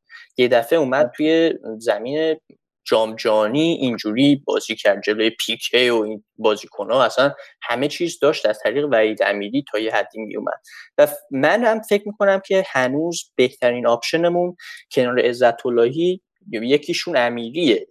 و ولی مشکل بر سر اینه که این وحید امیری تو این چهار سال خیلی بازی کرده. یعنی هر 90 دقیقه تو پرسپولیس بازی کرده هر 90 دقیقه تو تیم ملی بازی کرده. و وحید امیری بدون انرژی بدون قدرت دوندگی به چه دردی می‌خوره از نظر تکنیکی از نظر پاسکاری که خیلی کارش فوقالعاده نیست. از نظر دید بازی حالا بد نیست ولی اونجوری هم مثلا یه بازیکنی مثل کازورلا یا همچین چیزی نیست. دیریپ زنیش که عالی نیست. تاچ اولش که عالی نیست. اگه تو قدرت دوندگیشو ازش بگیری هیچی باقی نمیمونه. یعنی این کادر فنی و برای همین دلیل گفتم بس خیلی زوم کنم مطمئن باشن این بازیکنها تک تکشون از نظر فیزیکی آماده هم. اگه ما از نظر فیزیکی آماده نیستیم به هیچ وجه از این گروه سود نمی‌کنیم و ته گروه میشیم یعنی این واقعا یه چیز کلیدیه آره به این دلیلی که کریوش بازیکن ها رو می‌برد بدن سازی و می‌گفتن چرا بردی بدن سازی دقیقاً دقیقاً. من همین چرا چیزه و چرا اردوها طولانیه و اینا. این وحید امیری توی همین چند وقت اخیر از بعد از بازی سوریه خیلی بازی سوریه بود که سه هیچ برد خیلی بازی خوبی کرد تو اون پست. و بیشتر از box to box من به عنوان mezzala دیدم. حالا بازیکنیه که می‌تونه توپ رو حمل کنه می‌تونه پاسهای کلیدی بده و اینا توی اون بازی و بازی سازی هم شرکت داشته باشه. توی اون سطح بازی خوبی ازش دیدم. ولی هم مصدومیتش بوده در چند وقت اخیر. و همین که گفتن تعداد بازی زیادی کرده. شاید یکم از فرم خارجش کنه. و فکر نمی کنم بخواد از این خط هافبک چیزی بهتر از امیر در بیاد. یعنی من فکر کنم سه نفر جهان و عزت اللهی قدوس و آره. واسه همین به نظر من خیلی مهمه که این چیدمان جلوی به نظر من حالا یه کمی این بحث رو تغییر بدیم جلوی انگلیس برای من خیلی جالبه. برای اینکه انگلیس با یه فرمیشن حالا 3 4 3 3 5 2 حالا یکی از اینا میاد 3 4 3 دیگه. و یکم بازی می‌کنه ساوتگیت معمولا. ولی یعنی من دیدم آره. که بیشتر یعنی امکان داره اینا با سه تا مدافع وسط بیان تو زمین. یعنی امکانش هست. و ولی به طور کلی به نظر من تو اون بازی ما شاید حالا نمی‌دونم اگه این بازیکن ها واقعا حالا ما یه بحثایی داشتیم حالا فنی و این چیزا از نظر تاکتیکی واقعا اینا می‌تونن فرمیشن تغییر بدن بین بازی ها سکوچیچ یه بار جلوی بوسنی که بردیم اون بهترین بازی سکوچیچ حتی شاید بود. همون اولیه. با سه تا مدافع وسط رفتیم تو زمین و جوابم داد. به نظر من بدون آزمون و تارمی. آره بدون آزمون و تارمی کاوه رضایی گل قشنگی زد. ولی به نظر من شاید اون جور فورمیشن با توجه به اینکه ما توی دفاع چپ و دفاع راست خیلی ضعیف هستیم گفتیم. اگه سه تا مدافع وسط هستن اونجا رو بیشتر پوشش میدن. بعد می‌تونیم وحید امیری رو حتی به عنوان پیستون چپ استفاده کنیم و دیگه از این مشکل نور افکن و نمی‌دونن اصلا واقعا این جریان دفاع چپ ما افتضاحه. واقعا بس می‌تونیم خب وحید امیری رو به عنوان پیستون چپ بازی کنیم که اونم می‌تونه به خط هافبک خودش رو اضافه کنه. بعد طرف راست محرمی فکر کنم بیشتر به عنوان پیستون راست تا دفاع راست توی دفاع چهار نفره بیشتر عملکرد خوبی رو نشون داده توی حتی دینامو. بعد می‌تونیم اون خط هافبک رو یه جوری بچینیم که اون فضاها رو خوب پر کنیم. خب عزت اللهی هست.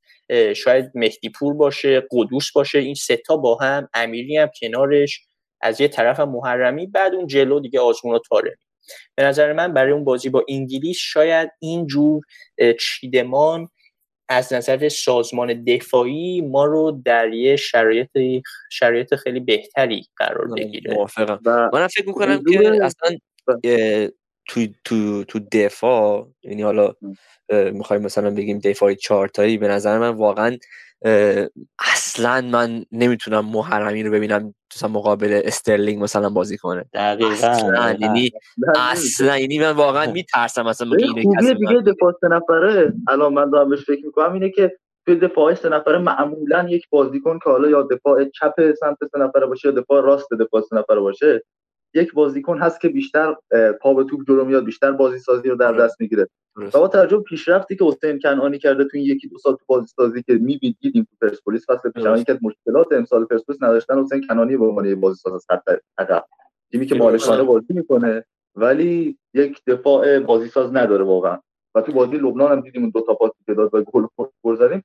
تو دفاع سه نفره شاید بشه روی این حساب کرد که به عنوان یک دفاع بازی ساز روی کنانی حساب که موقعی که مالک و, و تا یه حدی هم مجید حسینی توی کایسریسپور یعنی چند تا پاس گل خیلی قشنگ داده پا به توپش خیلی خوبه. خب اونم از یه طرف حسین کنانی از یه طرف بعد فقط مونده حالا شاید اگه پورعلی گنجی برگرده توی فرم اون می‌تونه دفاع وسط وسط باشه با اون تجربه ای که داره از جام جهانی های قبلی و اونم قدرت یعنی پا به توپ خیلی قویه.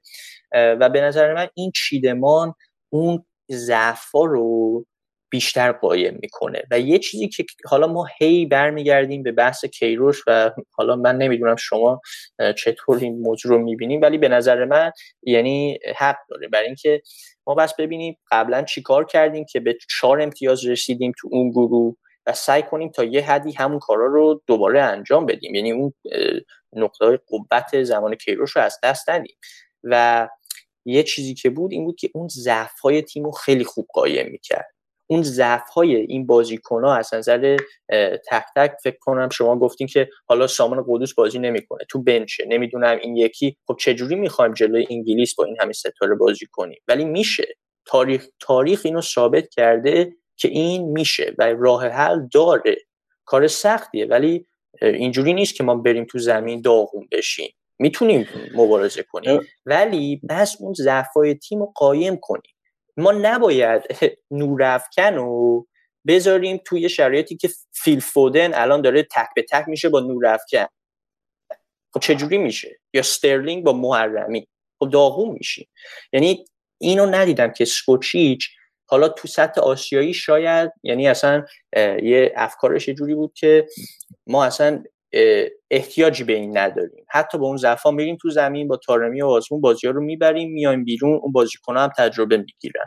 ولی دیگه توی جام جهانی یه های جدید بس داشته باشه من قبول دارم. ببین مثلا خیلی که کیروش مثلا خیلی مربی دفاعی بود و مثلا خیلی مثلا حمله رو از بازیکن ها ورمی داشت و اینا خب؟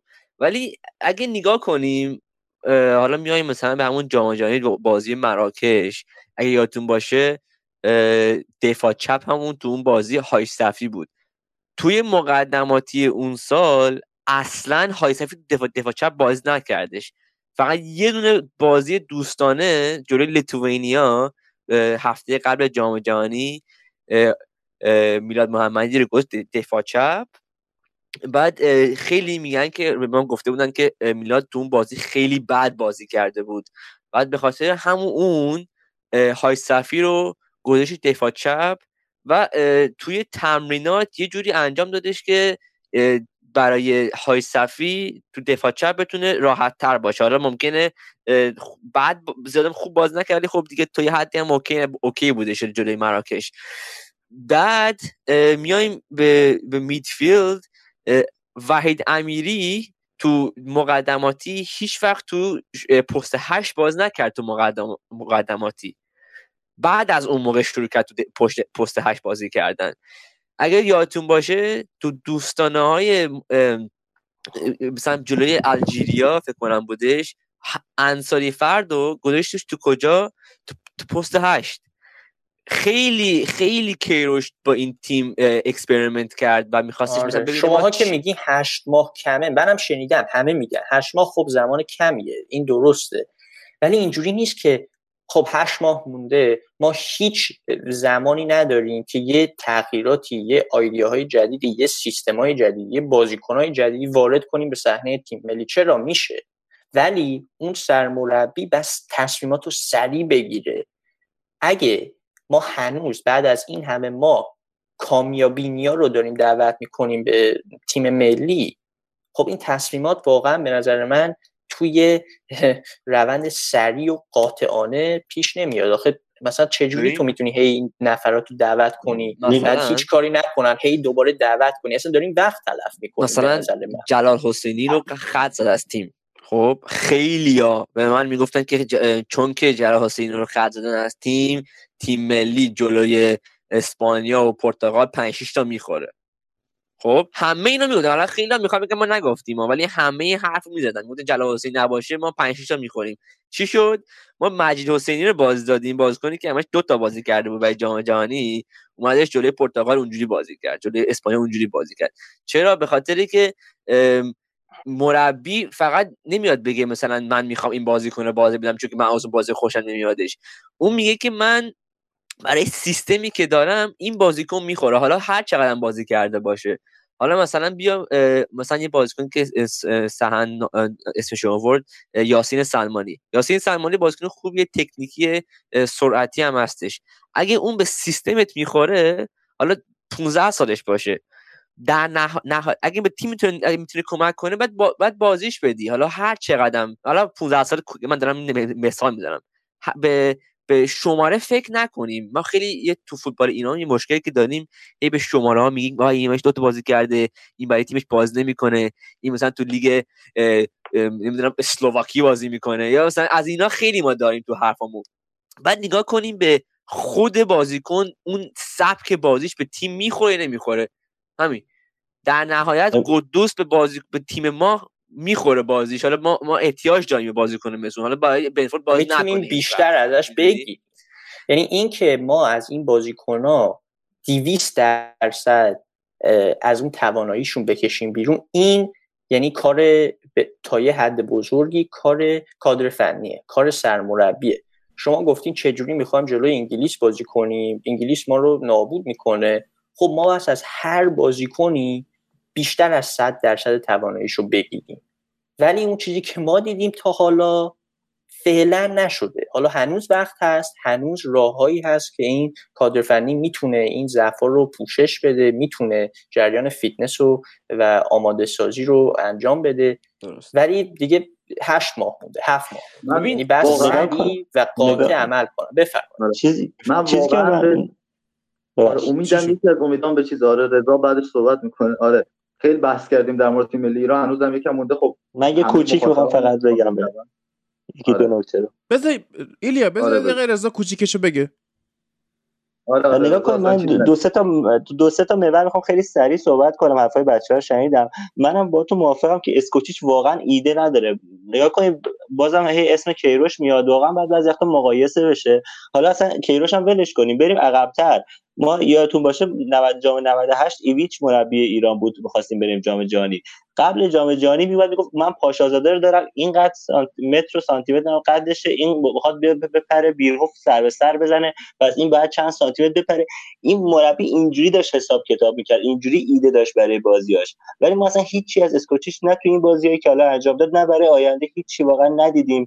و مربی که بی ایده باشه بدترین به نظرم option ممکنه. واقعا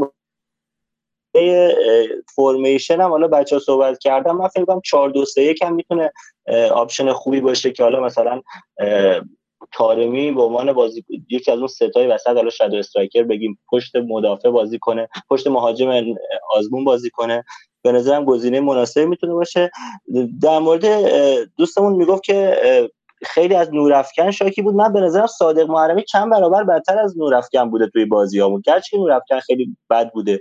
ولی صادق محرمی واقعا یه آپشن بدی برای راست. اصلا خوب نیست. ما می‌تونیم حتی رامین رضاییانی که الان شاید اونقدر رو فرم نباشه و حتی هردانی استقلال گزینه مناسبی باشن برای جایگزینی صادق محرمی صادق محرمی تو تیم خودش هم که اکثرا نیمکت نشینه. وقتی هم بازی می‌کنه واقعا بشر اصلا نمی‌دونه داره چیکار می‌کنه تو زمین و نه تو کار حمله خوب سانترای خیلی بدی انجام میده. تو کار دفاع به راحتی جاش می‌ذارن. گل دومی که کره زد کاملا مشخص کلا اصلا یعنی اون بازی کره که حالا چیز رفت عارف رفت اومد. ولی کلا منظورم که هر بازی که ما گل خوردیم از سمت راست خیلی تهدید شدیم. به نظرم می‌تونه بازیکنهای خوب دیگه هم تو تیم ملی می‌تونن باشن مثل قائدی و علایار که اینا می‌تونن حداقل دقایق 60 به بعد بازی با حالا چه انگلیس چه بازی دیگه بیان کمک کنن دیریب بزنن روی حالا پنالتی گرفتنشون روی خلق موقعیتاشون می‌تونیم حساب کنیم. نمی‌دونم چرا. اصلا بازی بهشون نمیده. مثلا قائدی رو خیلی بهش به نظرم کم بازی داده که قائدی هر وقت بازی کرده خوب بود. علایار هم حتی هر وقت بازی کرده گل زده. قدوس من با چیز مخالفم با هادی که میگی کدشین بوده. حتی تو برنتفورد اگه شما نیمکت نشین باشی باز خیلی بازیکنای قبول دارم اینو بله. ما با اریکسن جلوشه. اریکسن آره. فرمش فوق العاده است. خب قدوس واقعا ولی قدوس حتی حتی بازی کرده تو برنتفورد اون دقیقه هایی که بازی کرده بابا خوب انصافا خوب بازی کرده. آره. فکر کنم عربستان بود. آره عربستان بود بازیکناشو فرستاد لالیگا. مثلا تو تیم‌ها واقعا اینا برن نیمکت نشین باشن که فقط تو اون فضا بازی کنن. هم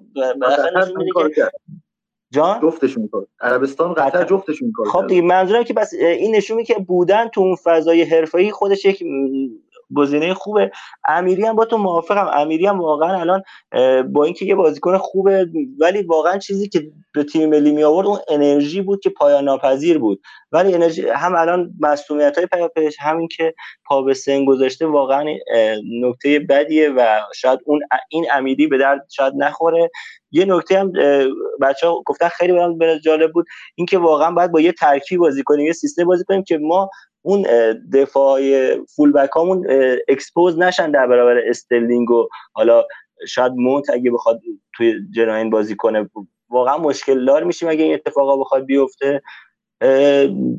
در کل به نظرم تیم ما مخصوصا تو بازی اول یعنی پتانسیل اینو داره. یعنی این گروه از گروه قبلی جام جهانی قبلی ما خیلی به نظرم ساده تره ولی با این مربی راهی نداریم. حتی به نظر همین الان اگه بتونم مربی رو هم درست مدت زمان کمیه ولی شان... اگه یه مربی باشه که ایده داشته باشه برای تیم بخواد با یک روشی بازی کنه. حتی اگه دفاعی باشه مثل کیروش من بازی اول شانس می‌بینم برای تیم ملی چون بازی اول تورنمنت ها همیشه می‌تونه شگفتی ساز باشه می‌تونه تیما توش گیر کنن تیمای بزرگ مخصوصا انگلیس بازی که... کلیدیه. اگه یه آره امتیاز بتونیم در بیاریم اصلا این equation فرق می‌کنه. یه دفعه همه چیز تغییر میشه تیم انرژی می‌گیره بعد فقط کافیه یه بازی ببریم. تا یه حدی یعنی تا یه حد زیادی سود می‌کنه یعنی کاملا موافقم.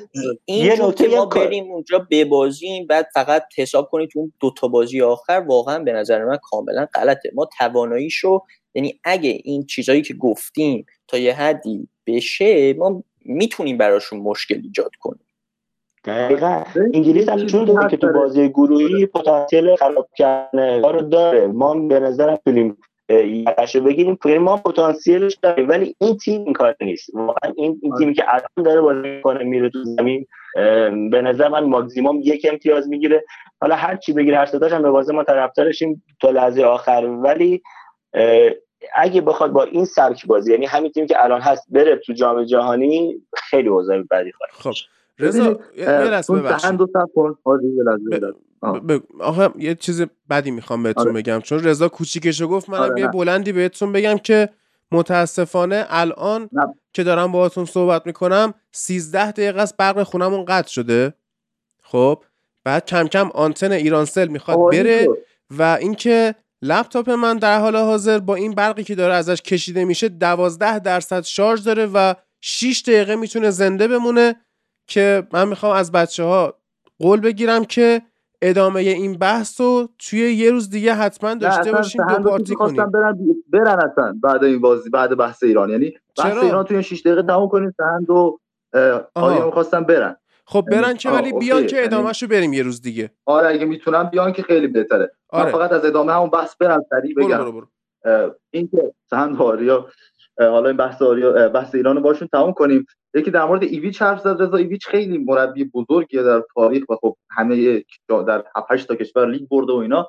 اون موقع می‌گفت که آقا یک چیزی که قبل از مسابقات گفت آقا یوگسلاوی نباید کاشته بخوریم از آلمان نباید سر سر بخوریم بین دقیقه 60 تا 75 و هر سه تا این گلا رو اینجوری می‌خورد تیم ملی ایران جان یعنی اگه اون داشتن واقعا به جای واقعا فقط هدف ایران تو جام جهانی 98 با جلال طالبی انگار بردن آمریکا بود که بهش رسیدن. جالب حالا داریم میریم جام جهانی تیم رو قبلا بردیم تو اینجا. ولی به نظرم این ایده های بزرگ باید وجود داشته باشه.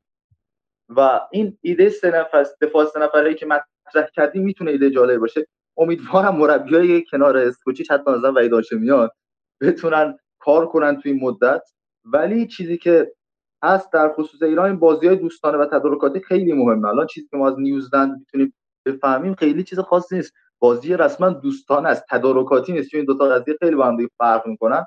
ما یه چیزی هم قبل از اینکه مخاطب استقلالی گیری بدم به اینکه آریا گفت تمرینات فرهاد مجیدی و این داستانا شاید فرق کنه با برند فوردین که هر روز تو استقلال بازی کنی سریعتر باشه از اینکه تمرین کنی لیگ برتر. آریا خودش تو توییتر می‌تونید ببینید مدرک بی یوفار داره و مربی بی یوفاست از اونجا داره صحبت می‌کنه. و اینکه دیروز بعد از این خبری که اومد که ایران با نیوزلند بازی می‌کنه یه رشته توییت زد در مورد حریف های خوبی که می‌تونیم برای هر تیم در نظر بگیریم برای بازی تدارکاتی. می‌خوام در مورد این خیلی کوتاه توضیح بده. فکر کنم برق آریام رفت. آره صداش نمیاد. خب آریا هم که اونجوری شد. نه صداش نمیاد. از صداش مشکل پیدا کرده. آره به نظرم همینجا. تاپشو می‌تونیم بکنیم. یعنی تو چیزشو بگیر به نظرم. نمیاد برقه؟ بعیده. من یه لحظه یه لحظه کردم پنیک که- اتک کرد ایلیا دید برق ما قطع شده. حالا من پیگیری کردم مثل اینکه از تو اختارشو داده بوده. نه نه گرفته. خیلی بحثا خوب بود بحثا ایران خیلی خوب بود. بحثا عالی بود. منتها مثل اینکه از صبح اختار قطع داده بودن که داستان بشه و اینا دمتون خیلی. ممنون بچه ها که ما رو دعوت کردید دم شما هم که اومدید. شما هم همتون. الان داخل ایران هستین؟ متاسفانه آره برقمونم میره. ما این ستای آره، یعنی بیرون تحلیلگر داریم. آره داریم. میاد. اتفاقا میاد تحلیلگرای خارجیمون هم اضافه میشن تو قسمت بعدی که حالا در مورد بقیه گروه ها بخوایم صحبت کنیم. و مرسی از جفتتون مرسی از شنونده که تا اینجا رو گوش کردن. همینجا پس یادمون باشه دیگه. آره. آره. آره. آره تا اینجاش آره. یادتون بمونه گروه های دیگه سه تا هشت رو توی پارت بعدی در موردشون صحبت می‌کنیم. انشالله نوید رو بیاریم امیر محمد رو بیاریم دوست فرانسویمون بیاد و اینا. ببینیم که چه اتفاقاتی خواهد افتاد. با این خبرهای هیجان انگیز وقتش ازتون خدافزی کنیم.